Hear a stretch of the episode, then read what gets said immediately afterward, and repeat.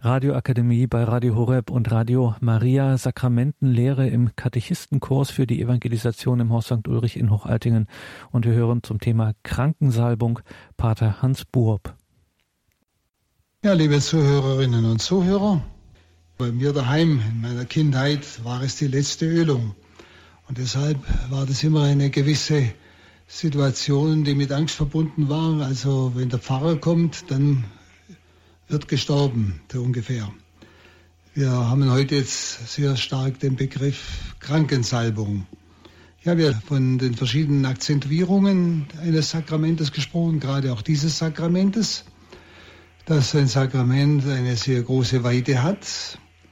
Und gerade auch das Krankensakrament eine sehr große Weite heißt, es kann zu verschiedenen Zeiten bei eben verschiedenen Nöten eine besondere Gnade vermitteln. Und so kann einmal der Akzent auf, wie gesagt, letzter Ölung, also das gleichsam das Sakrament der Vollendung gelegt werden. Oder jetzt auch eben bei den vielen, vielen Krankheiten, die wir heute haben, dass der Akzent sehr stark auch auf die Krankheit, also auf das Krankensalbungssakrament gelegt wird. Und beides hat seine Berechtigung. Beides ist in der ganzen Fülle dieses Sakramentes enthalten. Und deshalb möchte ich jetzt heute Abend einmal den Akzent legen eben auf die Salbung. Salbung in der Heiligen Schrift ist ein Ausdruck für den Heiligen Geist. Wenn wir von der Salbung hören, bei Paulus, ihr habt die Salbung empfangen, oder bei Johannes, ist immer der Heilige Geist gemeint.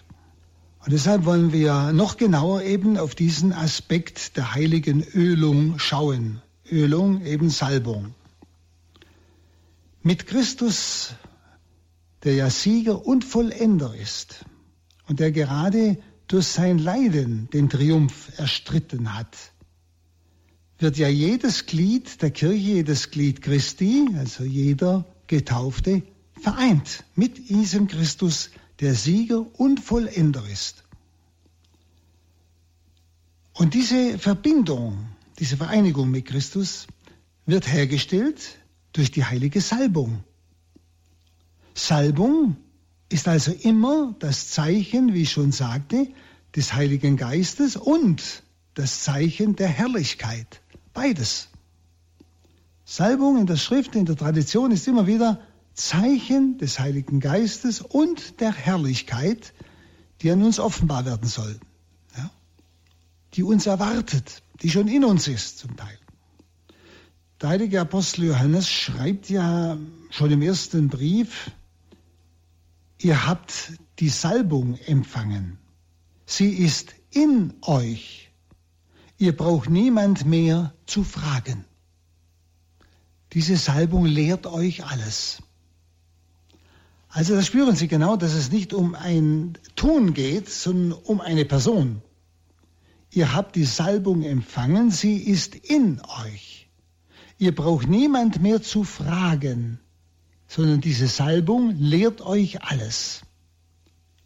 Also ist eine Person, Heiliger Geist. Nun, was hat der Heilige Geist für eine besondere Beziehung zum Sakrament der Krankensalbung? Man kann also auch sagen, weil es ja auch ein Sakrament der Vollendung ist, im Augenblick des Übergangs von diesem Leben zum anderen Leben, nicht? Also auch zum Tod. Was hat der Heilige Geist für eine besondere Beziehung zu diesem Sakrament der Krankensalbung? Also damit auch zum Tod. Das Sterben Christi hatte ja den Charakter eines Opfers. Und zwar eben aufgrund seiner inneren Gesinnung, die sein Leiden bestimmte. Wenn Sie zu einem Opfer gehört eine Gabe und es gehört die Opfergesinnung. Wenn Jesus nur gekreuzigt worden wäre, gegen seinen Willen, wäre es nie ein Opfer gewesen. Es wäre ein Justizmord gewesen in seinem Fall. Aber das Sterben Christi hat den Charakter eines Opfers, weil er die innere Gesinnung hatte, aus Gehorsam zum Vater und aus Liebe zu uns sein Leben hinzugeben. Er sagt ja, ich gebe es freiwillig hin. Niemand kann es mir nehmen. Und ich, nehme es auch wieder zurück. Also sehr klar. Und der Hebräerbrief 9.11 sagt, Christus hat sich durch seinen ewigen Geist zum Opfer dargebracht. Seinen ewigen Geist. Den Geist, den er ja bei der Taufe im Jordan empfangen hat. Der ihn dann in die Wüste trieb, dann nach Galiläa trieb. Der Geist, der durch ihn wirkte, durch seine Menschheit wirkte. Und das war auch der Geist, der ihn ja, durch das Leiden hindurchgetragen hat. Christus hat sich, so sagt der Hebräerbrief, durch seinen ewigen Geist zum Opfer dargebracht, in der Kraft dieses Geistes. So kann man sagen, der Heilige Geist war also das Opferfeuer, in welchem das Fleisch der Sünde verzehrt wurde. Er war das Opferfeuer in Christus. Und er ist auch das Opferfeuer in uns, wenn wir uns Gott hingeben. Verzehrt wurde ja nicht die Leiblichkeit Jesu bei seiner Hingabe, bei seinem Opfer am Kreuz, sondern verzehrt wurde das Fleisch der Sünde, nämlich unsere Sünde, die er auf sich nahm. Die wurde verzehrt, die wurde vom Feuer des Geistes vernichtet in seinem Opfertod. Und daraus hervor ging etwas Geistliches, etwas Verklärtes, etwas Verwandeltes, nämlich der Leib der Herrlichkeit bei der Auferstehung, bei der Auferstehung Christi. Aus seinem Opfertod ging etwas Neues hervor, etwas Geistliches, Verklärtes, Verwandeltes, eben der Leib der Herrlichkeit. So hat der Geist Gottes, dieses Opferfeuer, alles, was er an Sünde auf sich genommen hat von uns, verzehrt, zunichte gemacht in seinem Opfertod.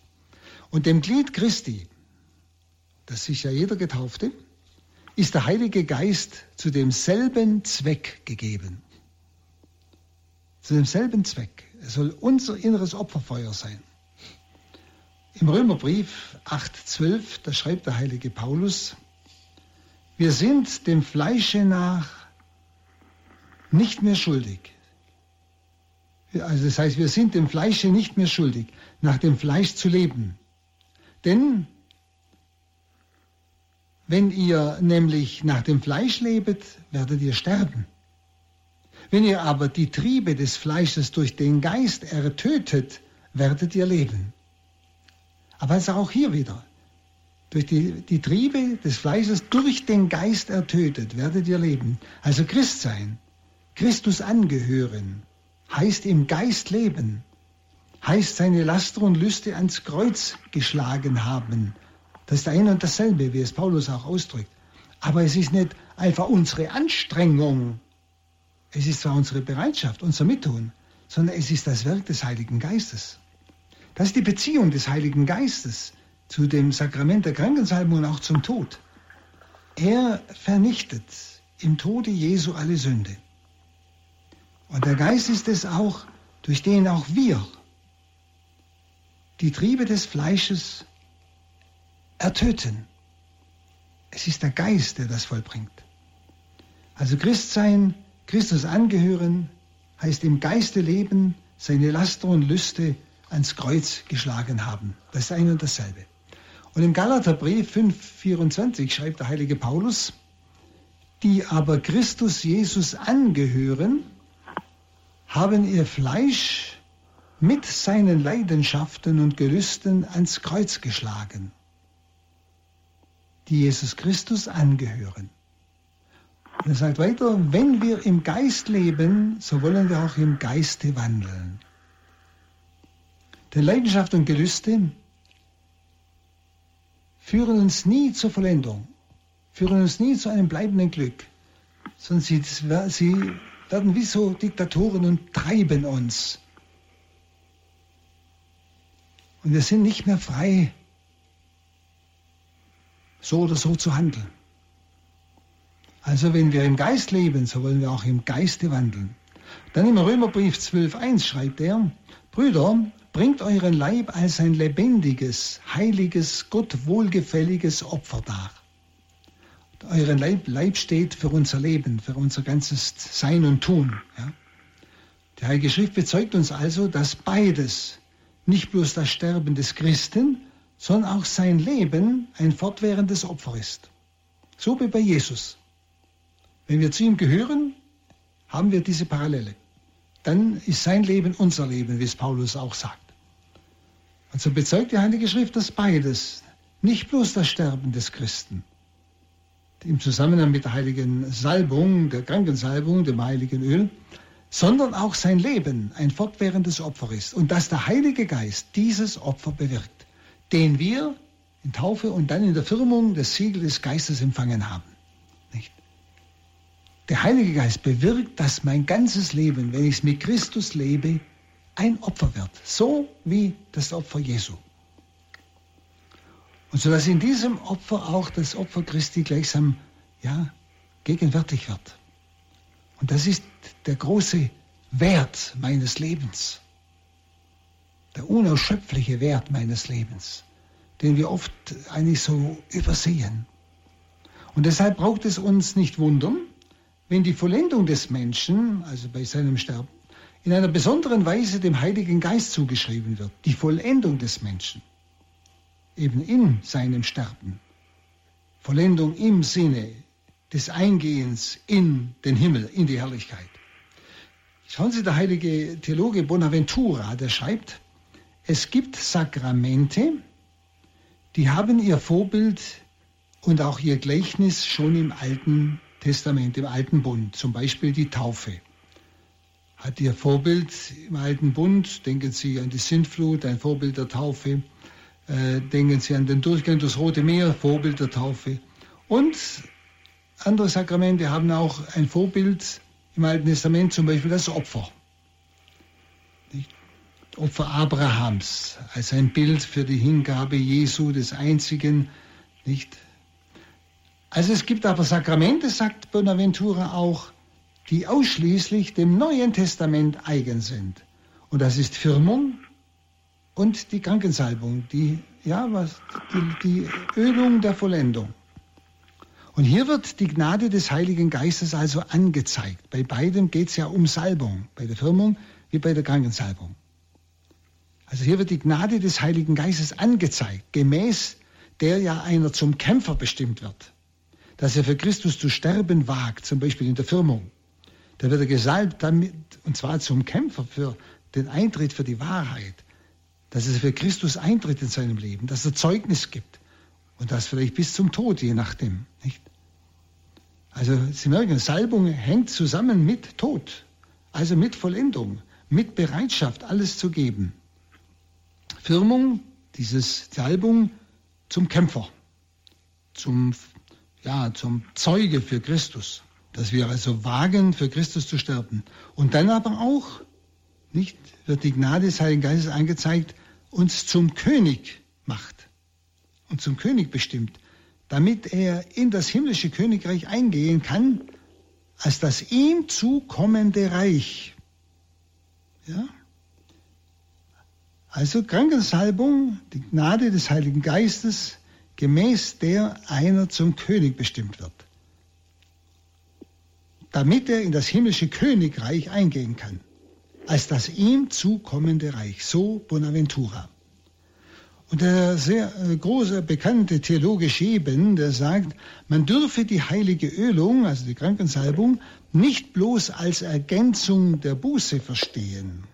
Bußsakrament werden seine Sünden nachgelassen und dann im Tod durch die Krankensalbung wird das noch vollendet. Sondern auch als Vollendung der Firmung. Also Krankensalbung als Vollendung der Firmung. Und die letztere Seite sei als die vorherrschende zu betrachten. Also diese Vollendung der Firmung sei die vorherrschende. Also dass es nicht nur um die Vergebung der Sünden geht, sondern die Vollendung. Dass wir als Könige, also als Vollendete in das Reich der Vollendung eingehen können. Das ist eine ganz andere Sicht dieses Sakramentes, als es vielfach ja, in der Auffassung vieler Christen zu sein scheint. Wenn Sie gerade, wenn Sie von der letzten Ölung sprechen und dabei ein vielleicht beklemmendes Gefühl haben. Ich weiß nicht, wie es Ihnen, liebe Zuhörerinnen, geht jetzt. Aber Sie merken, das ist ein wunderbares Sakrament, in dem uns eine unwahrscheinliche Heilswirklichkeit einfach vermittelt, geschenkt wird. Die Krankensalbung ist also ein feierliches Sakrament. Sie ist eine Art, könnte man sagen, Weihe für den Himmel. Nun, zwei Worte kehren bei den großen Theologen, gerade besonders auch beim heiligen Thomas von Aquin, wenn er gerade über Krankensalbung spricht, immer wieder zwei Worte. Und zwar das Wort Fülle der Gnaden und das Wort vollendetes Heil. Die zwei Worte tauchen immer wieder auf, wenn Thomas von Aquin über die Krankensalbung spricht. Fülle der Gnade. Fülle, das heißt die ganze Fülle. Und vollendetes Heil. Vollendetes, da fällt nichts mehr. Das heißt also, nichts bleibt in dem Empfänger zurück, was die Seele beim Weggang aus dieser Welt, aus diesem Leibe, am Empfang der Herrlichkeit hindern könnte. So Thomas von Aquin. Überlegen Sie das einmal. Das sind die zwei wichtigen Worte und Begriffe bei ihm, wenn er von der Krankensalbung schreibt. Fülle der Gnade, vollendetes Heil. Also nichts bleibt in dem Empfänger, der, der das Sakrament empfängt in seinem Sterben. Nichts bleibt in ihm zurück, dass die Seele beim Weggang aus seinem Leib am Empfang der Herrlichkeit hindern könnte. Schauen Sie, es gibt ja täglich Sünden, in denen der Mensch bei seinem Heimgang gerade durch dieses Sakrament gereinigt werden muss, damit sich nichts in ihm findet, das den Empfang, dem Empfang der Herrlichkeit des Himmels im Wege stünde. Und daraus wird offenkundig, dass dieses Sakrament gewissermaßen die Vollendung der ganzen geistlichen Heilung ist. Die Vollendung der ganzen geistlichen Heilung. Und dass dadurch der Mensch gleichsam zur Teilhabe an der Herrlichkeit bereitet wird. Sicher ist es wichtig, dass der Mensch auch die richtige Bereitschaft hat. Wenn Sie, wenn ein Mensch so dahin lebt in der Sünde, so bewusst in der Sünde, überhaupt nie eine Reue hat und auch nie äh, Gott um Vergebung bittet im Sakrament der Buße, der also gar kein Sündenbewusstsein mehr hat. Ich denke jetzt an viele, äh, die einfach zum Beispiel auch in der Ehe einfach so zusammenleben, obwohl sie heiraten könnten das Sakrament empfangen könnten. Aber sie wissen gar nicht mehr, was ein Sakrament ist. Und heute tut man das halt so. Und heute ist das halt so. Ja, wenn es alle tun, deshalb wird die Ordnung Gottes nicht aufgehoben. Und deshalb werden aus diesen Sünden keine Tugenden. Und es wird aus den Sünden kein Heil fließen für die Menschen, sondern eines Tages werden sie halt merken, wie massiv das Unheil daraus geflossen ist für ihr Leben. Aber dann ist es meistens zu spät. Und solche Leute, die können ja oft gar nicht mehr bereuen, auch nicht im Schluss, im Augenblick des Todes. Dann kann ein solches Sakrament auch nicht wirken. Die können gar nicht mehr bereuen, weil sie sich so an die Sünde gewohnt haben, dass sie gar kein Gespür mehr haben für Sünde und damit ist ja eine Reue gar nicht möglich. Also das muss man schon auch einmal bedenken. Das ist das, was ich dazu tun kann. Also es gilt auch sich darauf vorzubereiten, auf diese Fülle der Gnade, die wird mir nicht einfach hingeschmissen, gleichsam gegen meinen Willen, sondern die wird mir angeboten von der unendlichen Barmherzigkeit Gottes, demjenigen, der sich müht in seinem Leben, nach dem Willen Gottes zu leben, der sich sehnt nach diesem Gott und das Seine tut, so gut er kann, aber auch wenn wir das wollen und tun, das wissen Sie ja auch, werden wir täglich feststellen, dass auch wenn wir das nicht wollen, trotzdem wir immer wieder in Sünden hineintappen. Oft sind es Gedanken, die plötzlich so lieblos durch unseren Kopf gehen, nicht? Oder Gedanken des Neids und der Eifersucht. Gut, wir wollen es oft nicht. Aber es, ist, es sind einfach Dinge, die in uns drin sind. So was Paulus so nennt, die Sünde in mir. Nicht? Oder manchmal plötzlich redet man negativ über Menschen, über Nachbarn, über die Leute im Dorf, über den Pfarrer, über den Bischof, über den pa weiß der Kugel, über, über Regierung und so weiter. Man regt sich auf und schon äh, reagiert man wieder lieblos. Bis man es wieder merkt, ist schon passiert, so könnte man sagen. Schauen Sie, es ist ja immer etwas zwischen uns und Gott, was uns eigentlich hindert an der totalen Vollendung. Sie, all das ist gemeint. All das wird dann in diesem Sakrament, wenn wir so ehrlich unseren Weg gehen, wird durch die Heilstat Jesu vollkommen ausgelöscht. Durch das Feuer des Heiligen Geistes in dieser Salbung. Denn Salbung und Heiliger Geist ist dasselbe. Ja? Seine ist das Zeichen für den anderen, nämlich für den Heiligen Geist. Und so dürfen wir gleichsam von Christus die ganze Vollendung empfangen, wenn wir uns ehrlich darum eigentlich mühen. Äh, das Gebet bei der Krankensalbung für einen Menschen, der im Todeskampf liegt, das lautet folgendermaßen heute. Barmherziger Gott, du kennst alles Gute, was im Menschen ist. Du vergibst die Sünde jederzeit und verweigerst die Verzeihung keinem, der dich darum bittet. Erbarme dich deines Dieners, der seinen letzten Kampf zu bestehen hat. Gib, dass die heilige Ölung, die er empfangen hat, und das Gebet unseres Glaubens ihn aufrichten. Verzeih ihm seine Sünden und schenke ihm deine Liebe durch Christus, deinen Sohn, der den Tod besiegt und uns das Tor zum ewigen Leben geöffnet hat, der du lebst und herrschest in alle Ewigkeit. Amen. Also hier ist es im Gebet eigentlich ziemlich deutlich ausgedrückt. Vergebung der Sünden und das Öffnen der Tore zum ewigen Leben durch diese Salbung durch dieses Sakrament. Das Thomas von Aquin, vorher haben wir Bonaventura gehört, lauter große Theologen, Heilige, die heute noch eine Bedeutung haben. Oder dann auch Don Scotus, ebenfalls ein Theologe des Mittelalters. Er lehrt, der hat ganz wunderbare Aussagen über das Sakrament der Krankensalbung. Er schreibt, da der Mensch nicht im Zustand der Herrlichkeit sein und in die Seligkeit eingehen kann, wenn er noch lästige Sünden hat, so war es angemessen, dass Gott, der den Menschen nie ohne ein entsprechendes Mittel zum Heil ließ, ein Sakrament anordnete, das wirksam und unmittelbar und gänzlich in dem Empfänger die restliche Nachlassung aller lässlichen Sünden bezeichnet wodurch er in das unzerstörbare Heil des ewigen Lebens eingeführt werden konnte. Also Gott lässt uns nie ohne ein entsprechendes Mittel zum Heil. Und da wir eigentlich immer mit lässlichen Sünden immer wieder schnell, schnell behaftet sind, wie ich es vorhin schon sagte, hat der Herr auch für uns ein entsprechendes Heilmittel gegeben. Nämlich dieses Sakrament, wo er sagt, das wirksam und unmittelbar und gänzlich. überlegen Sie mal, wirksam, unmittelbar und gänzlich, also total, in dem Empfänger die restliche Nachlassung aller lässlichen Sünden bezeichnet, wodurch er in das unzerstörbare Heil des ewigen Lebens eingeführt werden konnte. Also ein unwahrscheinlich hoffnungsvolles Wort.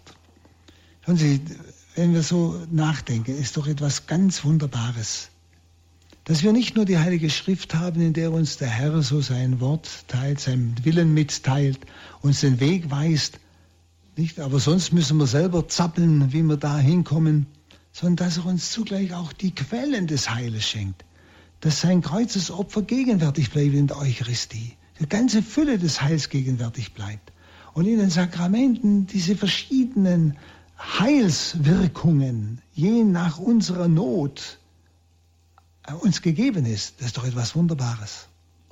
Und das sollten wir Katholiken auch mal uns dessen bewusst werden, nicht?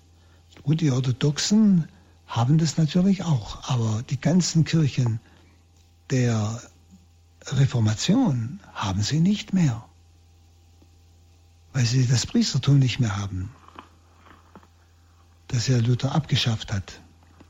Nicht? Äh, das muss man einfach mal sehen, dass wir auch dankbarer werden und ich merke immer wieder, wo auch solche Christen diese Kraft der Sakramente wieder entdecken, dass sie sich danach ausstrecken, dass sie sie empfangen möchten.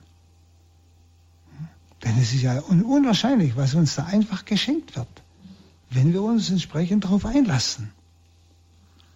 Das sind die Heilsquellen. Wir haben nicht nur die, das Wort Gottes, das uns den Weg weist, sondern wir haben auch die Tankstellen, die uns den nötigen Sprit geben, damit wir den Weg gehen können, den uns die Schrift weist. Das sind die Sakramente.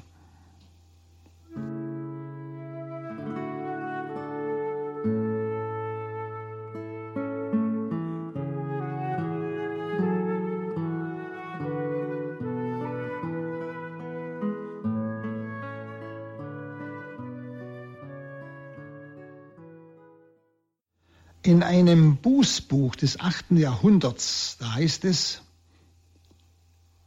diese Salbung muss sich jeder Gläubige, sofern er kann, zu erlangen suchen. Denn es ist geschrieben, dass derjenige, der diese Form der Buße hat, dessen Seele sei nach ihrem Heimgang so rein wie die eines Kindes, welches gleich nach der Taufe stirbt. So hieß es in einem alten Bußbuch äh, des 8. Jahrhunderts, also 700 Ugrad. Also schon damals ganz klar diese Auffassung von diesem Sakrament. Bischof Stephan, das ist ein Theologe der Ostkirche, also der Orthodoxie, der schreibt, unser Leib hat wegen der innigen Verbindung mit der Seele Anteil sowohl an der Heiligung der Seele durch die göttliche Gnade, wie an der Befleckung der Seele durch die Sünde. Der Leib hat also daran Anteil, an der Gnade wie an der Befleckung. Deswegen, so schreibt er, wird im Mysterium der Taufe und Firmung nicht bloß die Seele, sondern auch der Leib mit dem unauslöschlichen Siegel des Heiligen Geistes bezeichnet. Was nun die nach der Taufe begangenen Sünden betrifft, so wird durch die Buße die Seele gereinigt, aber noch nicht der Leib.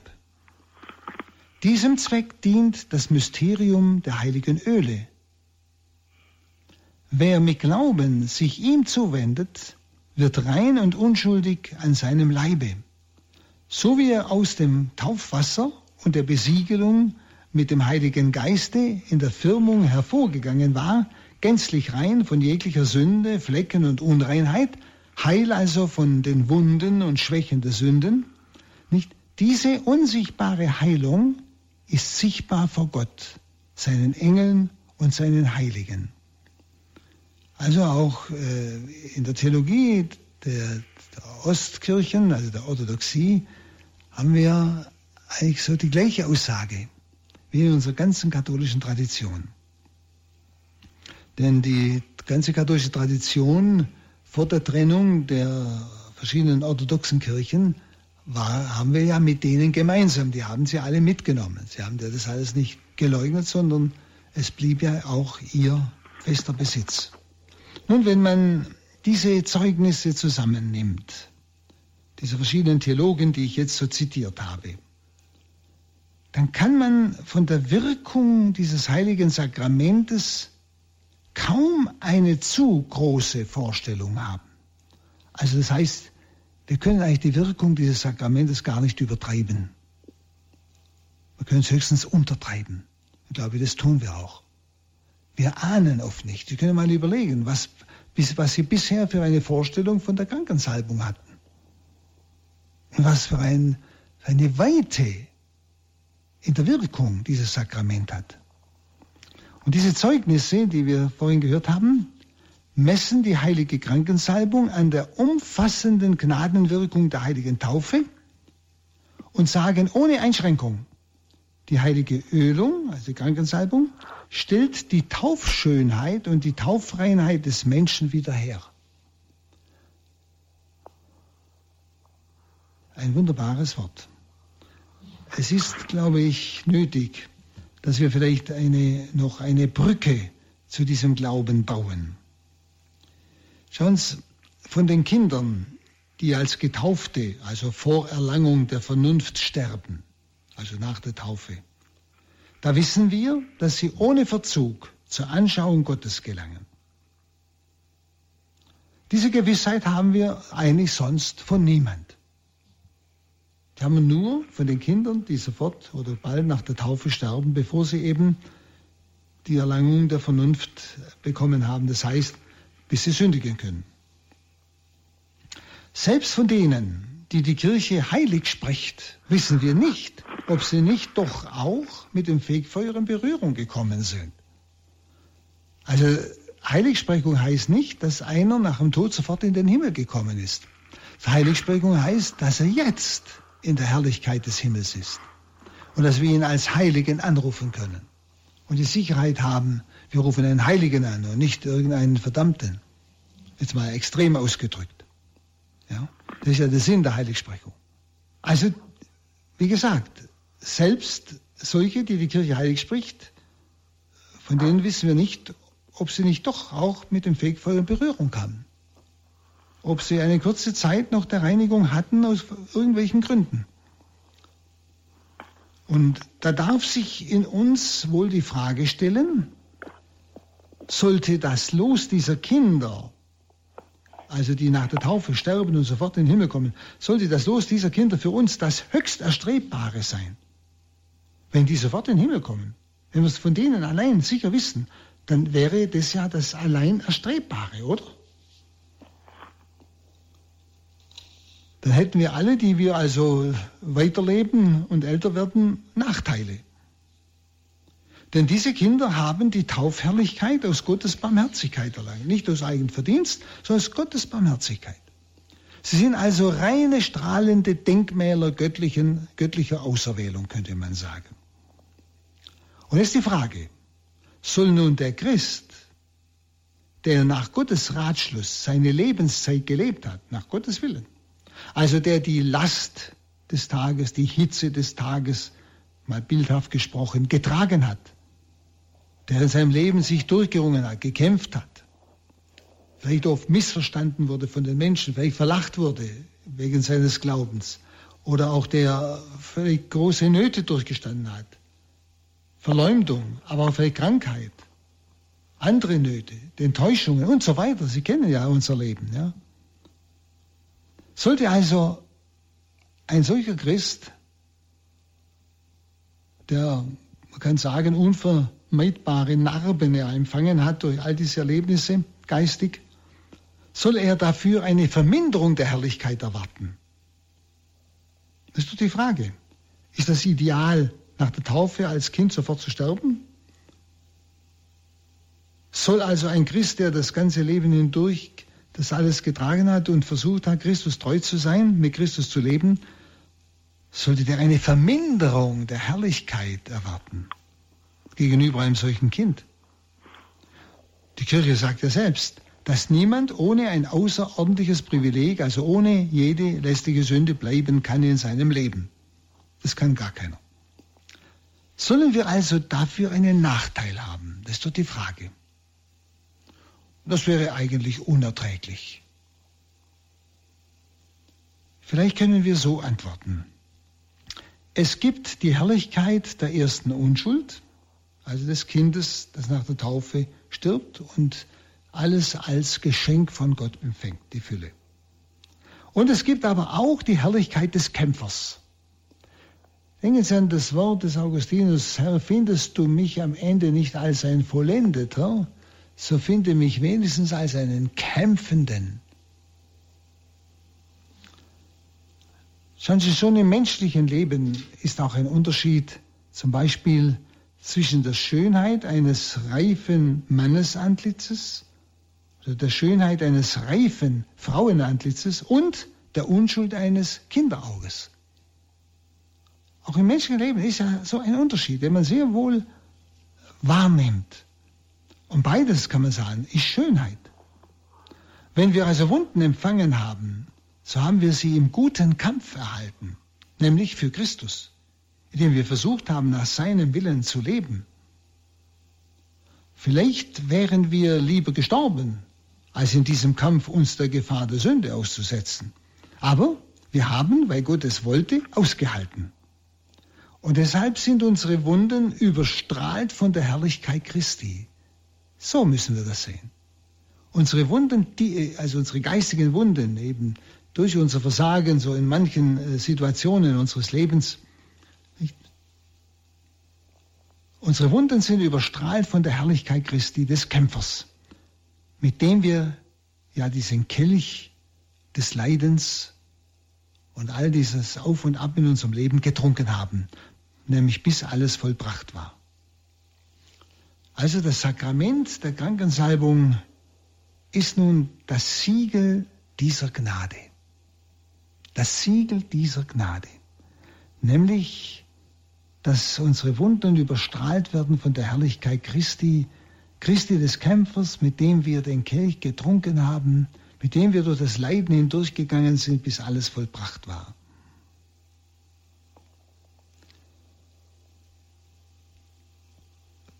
Sie denke, ich denke, da merken Sie an diesem Vergleich des Kindes, das die Herrlichkeit durch die Taufe einfach geschenkt bekommt,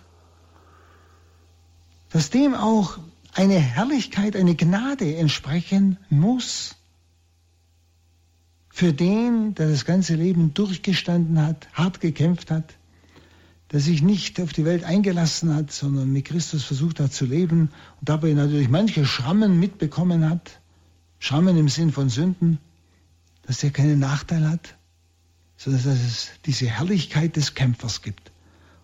Und dieses Siegel der Gnade, das schenkt uns der Herr in diesem Sakrament, dies können Sie es nennen, die letzte Ölung oder die Krankensalbung, was vielleicht besser klingt.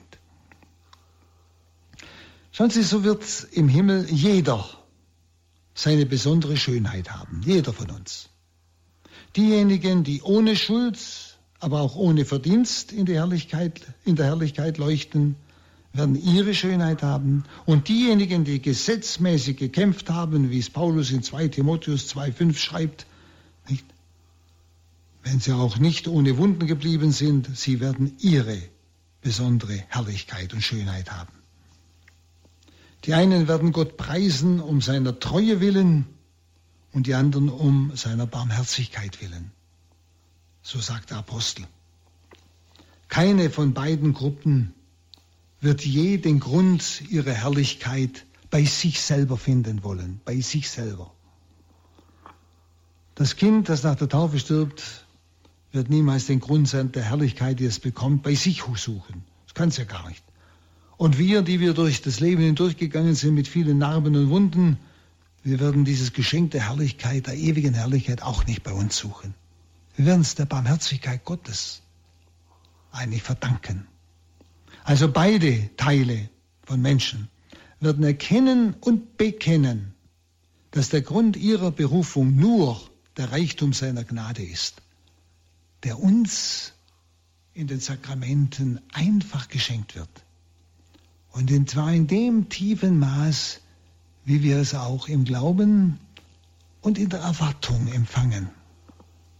Es können auch die Sakramente der, der, der äh, die Gnade der Sakramente können Sie steigern, wenn Sie die größere Sehnsucht haben, die größere Erwartung, die größere äh, Empfangsbereitschaft. Das muss uns auch klar sein. Jedes Sakrament gibt eine bestimmte Gnade, ohne Frage objektiv. Aber die kann erweitert werden, vertieft werden. Da kann noch viel mehr geschehen. Denn Gott kann ja nicht einfach etwas aufzwingen, was wir gar nicht wollen, was wir gar nicht ersehnen, so dass wir das so automatisch einfach nur eingetrichtert bekommen. Nein, nein.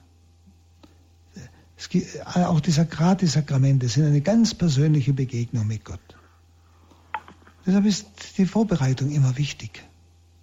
Also da denke ich halt, dass gerade auch zum Beispiel bei dem Sakrament der Eucharistie, das viele empfangen, hoffen wir im Stand der Gnade, aber oft ohne große Vorbereitung, oft selbst im Nachhinein, kaum eine Danksagung, kaum ein bei ihm verweilen, also die sich eigentlich gar nicht richtig bewusst sind, was eigentlich hier ein unbegreiflichen Geschehen ist, wo der ganze Himmel, möchte sagen, auf dem Boden liegt aus Ehrfurcht. Nicht? Da kann Christus einfach auch das nicht bewirken in uns, was er eigentlich bewirken will. Er bringt die Gnade mit, der Samen ist ausgesät, aber der Ackerboden ist einfach steinig und nimmt den Samen nicht auf. Und deshalb obwohl heute gegenüber zu meiner Kindheit so viele Menschen die Kommunion empfangen, ist nur versickernder Glaube feststellbar, weithin. Alles andere sind Ausnahmen. Das wage ich zu behaupten, was die Zahlen angeht. Dort, wo der Mensch offen ist, da kann die Gnade wirken. Und da wächst er. Und da kann er auch in dieser Welt als Christ leben. Und muss sich nicht mit dem Denken dieser Welt einlassen. Also auch da einmal zu bedenken, auch schauen, dass wir uns einfach auf die einzelnen Sakramente bewusst vorbereiten. Uns bewusst sind, es ist eine persönliche Begegnung mit Christus, ganz persönlich. Und es ist eine Fülle der Gnade in jedem Sakrament, die mir der Herr geben will. Da brauchen Sie nichts fühlen, das Gott nichts mit fühlen, sondern es ist eine Wirklichkeit, die Sie daran erkennen, dass Gott Sie immer, immer tiefer an Sie zieht. Und dass Sie manche Situationen überstehen, wo Sie vielleicht früher fast verzweifelt wären. Daran erkennen Sie diese unwahrscheinlichen göttlichen Kräfte, die in Ihnen plötzlich erfahrbar werden. Nicht spürbar mit Gefühl, sondern erfahrbar im Tun. Schauen wir noch auf einen Gedanken, nämlich Krankensalbung und Fegfeuer. Nun, was bleibt eigentlich noch fürs Fegfeuer übrig? Das ist ja die Frage, wenn ich die Krankensalbung empfangen habe. Vielleicht sollten wir die Gegenfrage stellen. Ist es erwiesen, dass es ohne Fegfeuer nicht gehen kann? Also manche Leute tun ja so, dass sie meinen, das Normale ist das Fegfeuer. Das ist ein, ein Ort der Barmherzigkeit Gottes. Für die, ja, ich möchte mal sagen, die sich diese Fülle der Gnade nicht haben schenken lassen. Entspricht es der Ehre des Erlösers, entspricht es dem Reichtum der Gnade eigentlich nicht vielmehr, dass die Heilsmöglichkeiten in diesem Leben nicht bloß ausreichend sind, sondern überfließend sind, die Heilsmöglichkeiten. Ich habe vorhin gesprochen, dass wir unser Leben Gott als Opfer darbringen. Dass ich weiß, zu allem, wo ich Ja sage, bringe ich mich selbst wie ein Opfer Gott dar. Das ist ja mein Priestertum aus Taufe und Firmung. Und in der Eucharistie verschmilzt dieses mein Opfer mit dem Opfer Christi und bekommt seinen Wert. Sehen Sie, alles, was wir tun, jeden Augenblick, wo wir das Ja sprechen zu dem, was jetzt ist, ob es uns passt oder nicht passt, ist gnadenwirkend, sind Heilsmöglichkeiten, das alles eigentlich uns bereitet für das Größere. Das vergessen wir oft. Und dann kommen die Sakramente noch hinzu. Also die Heilsmöglichkeiten in unserem Leben sind überfließend, nicht bloß ausreichend. Das entspricht der Ehre des Erlösers. Er hat uns ganz erlöst. Es entspricht dem Reichtum der Gnade, die er uns ermöglicht hat durch sein Leiden. Die Frage ist nur, nehme ich das an? Glaube ich das überhaupt? Das ist die eigentliche Frage. Schauen Sie, bei einem sterbenden Glied der Kirche, also bei einem sterbenden Christen, kommt ja zu den heiligen Sakramenten dann noch in der katholischen Kirche der apostolische Segen, der päpstliche Segen, der Sterbeablass hinzu. Also wo auch wieder noch Sünden, Strafen nachgelassen werden, also Folgen der Sünden noch vollends nachgelassen werden. Auch selbst das kommt noch hinzu. Also die Kirche bietet uns alles an, dass wir eigentlich in die Herrlichkeit eingehen könnten und nicht ins Fegfeuer. Und da muss man sich wirklich mal die Frage stellen, Warum trauen wir den Heilsmitteln, also unserem eigenen Leben, das Ja zum Willen Gottes im Augenblick, auch wenn es manchmal hart ist, warum trauen wir diesen Heilsmitteln nichts zu? Betrachten wir das Leiden Christi, was er alles riskiert hat, alle Schuld und Sünde von mir hat er auf sich genommen als seine eigene, hat sie in seinem Tod begraben und wir zweifeln diesem Reichtum der Gnade, die er uns ermöglicht hat hat uns doch nicht bloß halb erlöst, hat uns doch ganz erlöst. Aber wie gesagt, ich muss sie auch annehmen wollen.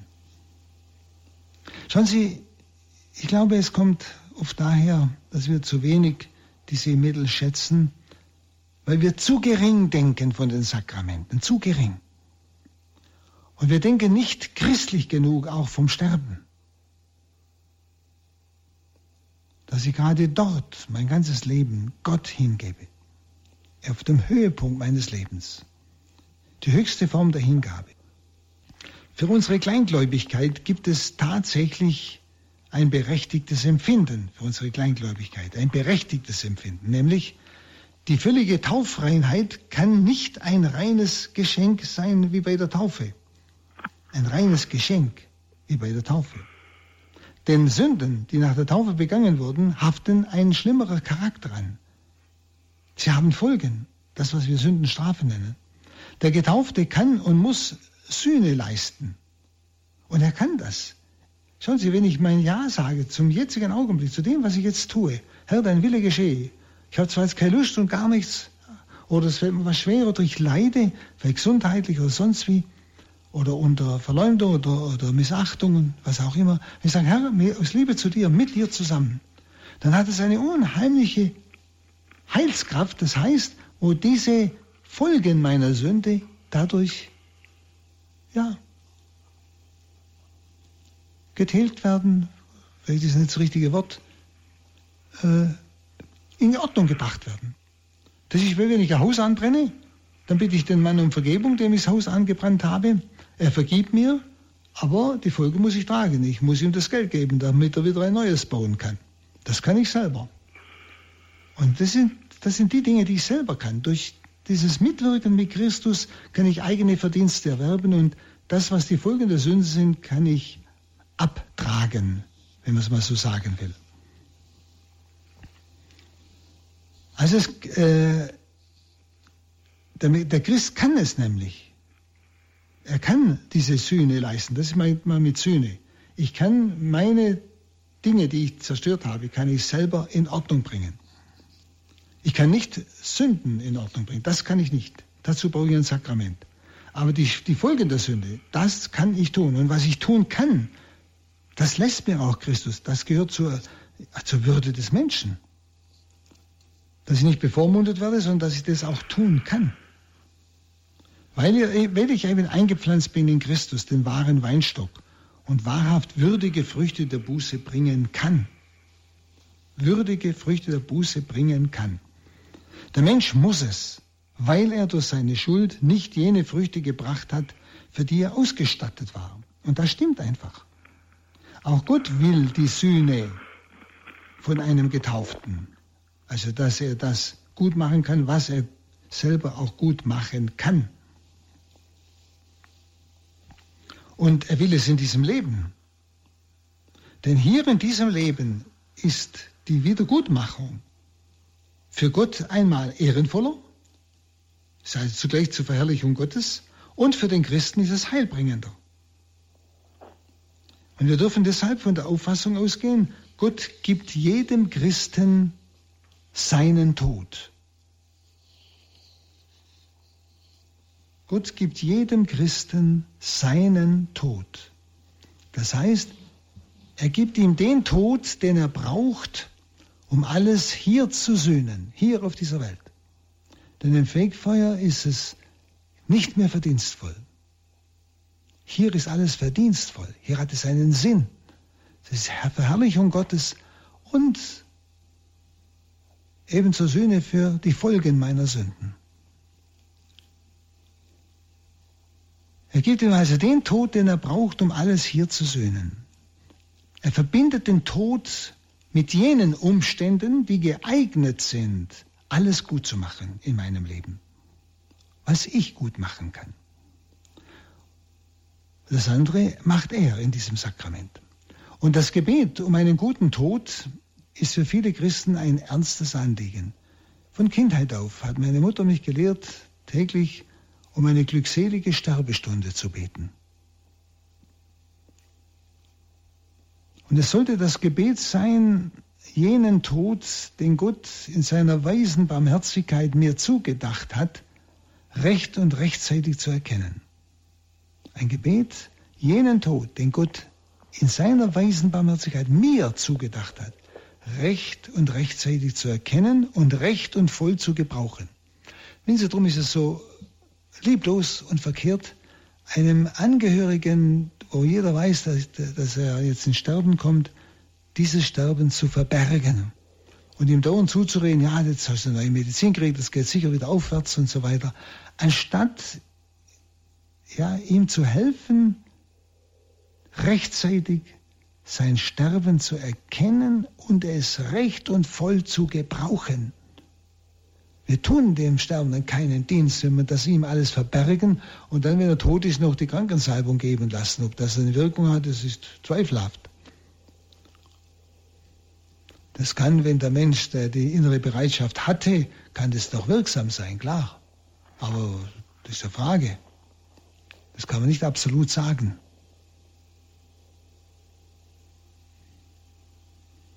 Und dann lassen wir diese, unsere Angehörigen, denen wir das verborgen haben, lassen wir dann auch im Fegefeuer alleine, wo sie dann keinen Verdienst mehr haben, wo sie nur noch warten können.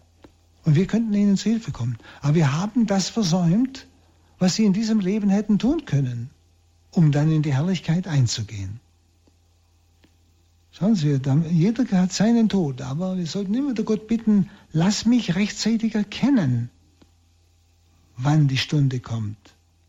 Also ist nicht im Sinn von Vorauswissen, sondern wenn ich krank bin, dass ich dann spüre und erfahre oder auch Menschen habe, die mir das ehrlich sagen, nicht jetzt musst du mit dem Tod rechnen, dass ich mich vorbereiten kann dass ich diese Stunde, diese Hingabe im Tod ganz voll gebrauchen kann. Und dann wird es ein Höhepunkt noch einmal der Anbetung und der Hingabe an Gott. Also wir wollen die Sünde nicht leicht nehmen und wir wollen auch die unmerklichen Unvollkommenheiten nicht leicht nehmen. Denn unter all dem werden wir im aufgehenden Licht der Ewigkeit erschrecken. Und deshalb sollten wir beten, dass wir das Sterben und auch die zum Sterben führende Krankheit, so wie sie einfach ist, annehmen können. Darum sollten wir beten. Wir sollten schon im Leben alles, was uns empfindlich trifft, seien es die zahllosen Demütigungen, die uns oft klein und sehr menschlich auch zeigen, alles, was wir uns auch für Dienste gefallen lassen müssen, wir sollten das alles nutzen und gläubig verstehen, was Gott uns damit eine für eine Chance gibt. Nämlich das, was wir können, auch zu tun. Im Sinne von Sühne, von Verdiensten. Wenn ich das, was Gott mir zugedacht hat, willig und geduldig annehme, aber auch mir bewusst bin, dass ich einzig und allein auf die Verdienste Christi meines Erlösers vertrauen kann, mir dessen bewusst bin und dann in diesem Vertrauen und Verlangen auch die Sakramente empfange, sind wohl alle Vorbedingungen erfüllt, dass das Sakrament der Krankensalbung seine ganze herrliche Wirkung an mir entfaltet. Und ich in meinem Tod dem Herrn entgegengehen kann, ohne Zwischenstation. Nun Zusammenfassung noch einmal der verschiedenen Wirkungen des Sakramentes, ganz kurz zum Abschluss. Was hat die Wirkung der Krankenheilung mit der Eingliederung in Christus zur Vollendung im Sterben zu tun? Also Christus hat das Reich Gottes nicht nur angekündigt im Wort, das Reich Gottes, sondern durch Zeichen sichtbar gemacht. Wenn Gott die Herrschaft an sich nimmt, wird er den Tod vernichten und alles, was Anlass ist zur Klage. Wenn Gott die Herrschaft an sich nimmt. Also, er wird alles vernichten, was Anlass ist zur Klage, zum Schmerz, zur Trauer. Wie es die Schrift uns ja sagt. Es gibt keine Tränen mehr, kein Weinen mehr. Die Befreiung von allen leiblichen Nöten gehört also auch zur Erlösung. Und Anlass zur Klage, Schmerz und Trauer ist letztlich die Sünde, der Anlass. Denn die Folge der Sünde ist der Tod. Und der Tod geht die Krankheit voraus. Und deshalb verbindet Christus oft ausdrücklich die Heilung von äußeren Krankheiten mit der Vergebung der Sünden. Das ist oft in, in, in Verbindung. Denken wir an die Stelle Markus 2, 1 bis 12 wo er zum Gichtbrüchigen sagt, deine Sünden sind dir vergeben. Und dann sagt er, damit ihr, nämlich die Zuhörer, damit ihr aber wisst, dass der Menschensohn auf Erden Macht hat, Sünden zu vergeben, sage ich dir, dem Gichtbrüchigen, steh auf und geh. Also beides. Zuerst hat er die Sünden nachgelassen, die Folge, gleichsam die Ursache der, des Leids. Und dann hat er auch die körperliche nachdem die Seele heil war, auch den Körper geheilt.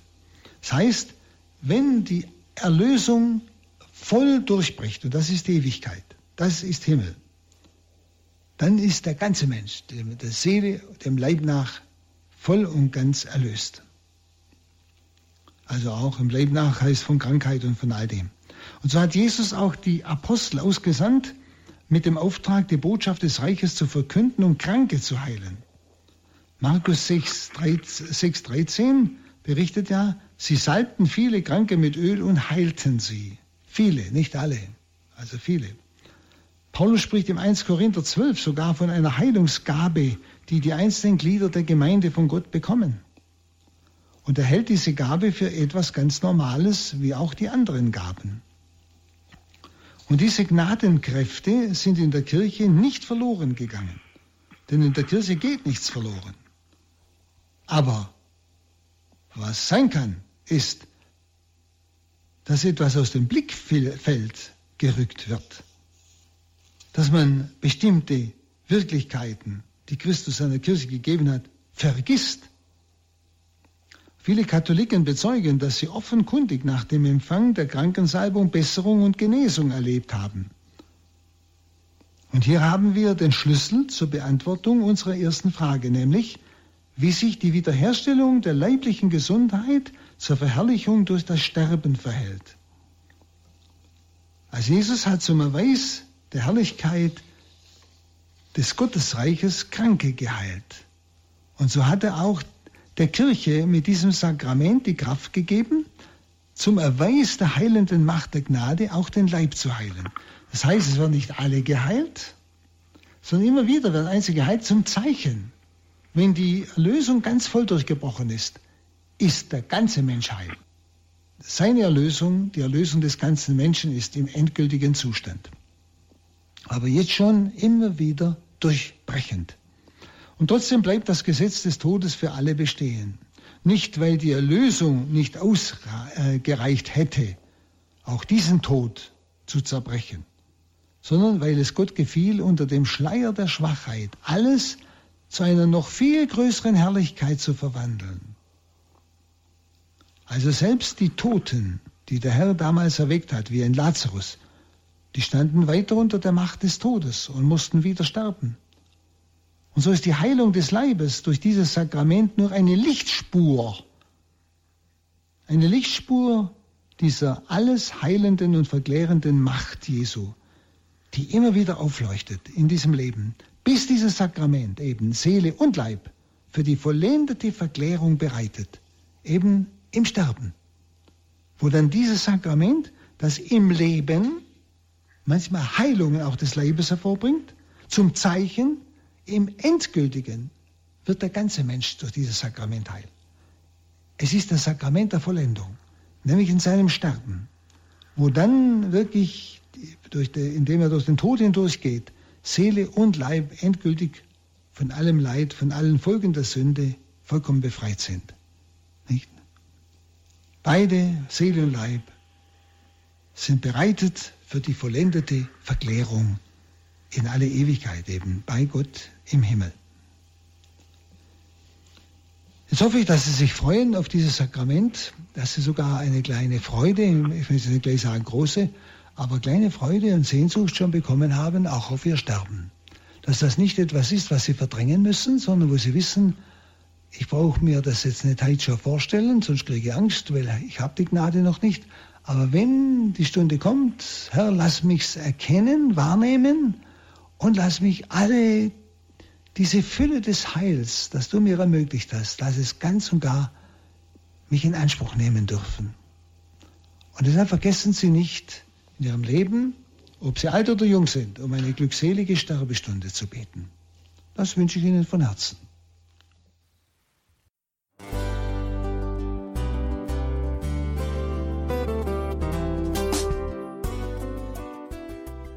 Liebe Zuhörerinnen und Zuhörer, vielen Dank, dass Sie unser CD- und Podcast-Angebot in Anspruch nehmen.